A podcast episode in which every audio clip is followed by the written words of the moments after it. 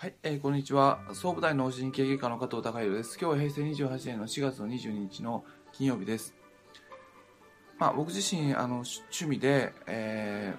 ーまあ、去年から、えーまあ、サーフィンを始めてみたんですけども、あのーまあ、始めた年齢が、えーまあ、39歳、まあ、38、9で始めて、でもちろんそういったその、スポーツに関して言えば、まあ、上達するかしないかって言えば、やはり子供の頃からやってた方が上達するに決まってはいるんですけども、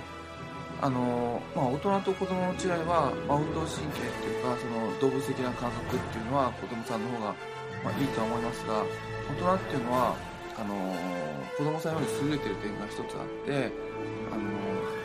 まあ、えー理解能力があるっていうことが、あの、一つ、あの大きな有利なポイントになってくると思います。で、まああの子供さん以上にまあその大人がそこまで劇的にあの最終的にはあの子供さんよりも上手になるってことはなないのかもしれないですけども上達のスピードとしてあの子供さんみたいに速くなるあのことも大人としてはできるわけですその有利な点を使えば。やっぱそれは理解力っていうことなんですがそういった意味で僕もそのサーフィンをあの教えてもらう、まあ、先生を選ぶときにあの、まあ、理論的に話してくれるあの先生っていうのはあのすごくあのある意味、えー、分かりやすくて、まあ、大人としてはあの、まあ、出発点としては、まあ、いいのかなと思います。で、えーまあ、テニスを始めるにしても、まあ、あのサーフィンを始めるにしても他の運動を始めるにしても、まああのやはり考えながらか考えながら上達していくっていうことはどういうことかっていうと何も無意識に動かしていた自分の体の一つ一つの動作を一つずつ考えながら、まあ、意識して、あのまあ、変えていく、あのその運動に合ったように変えていくっていう作業になってくるので、まあ、その体に向き合うっていうこと、まあ、頭を使って体と向き合うっていうあの時間になりますのでその大人がその新しいスポーツにチャレンジするっていうのは、まあ、その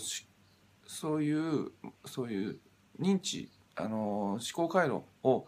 正しく使っていけばあの非常にそのか健康にとって、えーいいことなのかなっていうことをあの最近その自分自身がサーフィンを勉強する中で思ってました。